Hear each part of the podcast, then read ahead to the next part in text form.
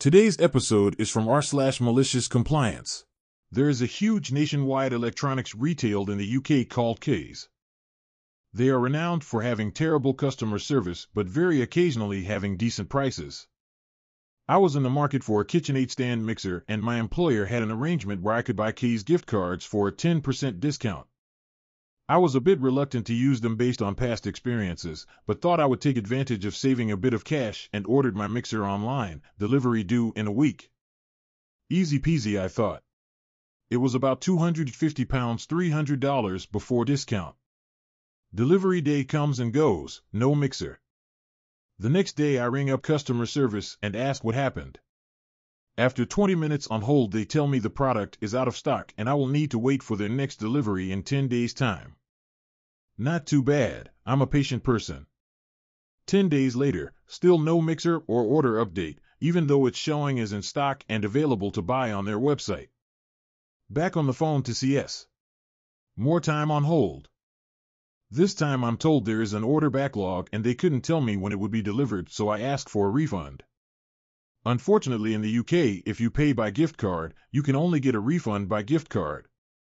At this point, I had no desire to ever use Keys again and was disappointed in myself for ever giving it a go.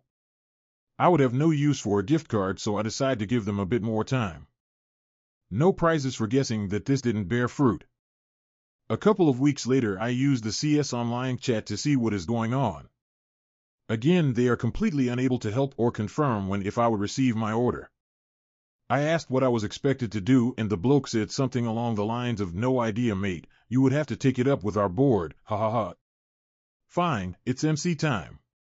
A quick trip to the Companies House website gives me a list of all of their directors, here for anyone suffering a similar fate. Another hour on LinkedIn, and I've tracked them all down. I proceed to send every director a summary of what has happened and links to screenshots of the online chat I had with the CS rep. Less than a day later, I get a call from the CEO's personal assistant, apologizing profusely and personally guaranteeing she will sort it out. By the time this all happened, the mixer had gone down by another 60 pounds, so she processed my order again and said she would arrange for the accounts team to send me a voucher for the difference. She was genuinely the hero of this story. The very next day my mixer arrives. Happy days. A few days after that I get a letter with a Keys voucher. I thought this would be the end of my sorry saga. However, as icing on the cake, they proceeded to send me three more 60-pound vouchers at random intervals over the next few months. I can only guess that their admin team is as useless as their customer service team. For completeness, I spent the vouchers on a new oven, which unsurprisingly turned up late and faulty, and had to be replaced. Want to submit a story or have some feedback for us?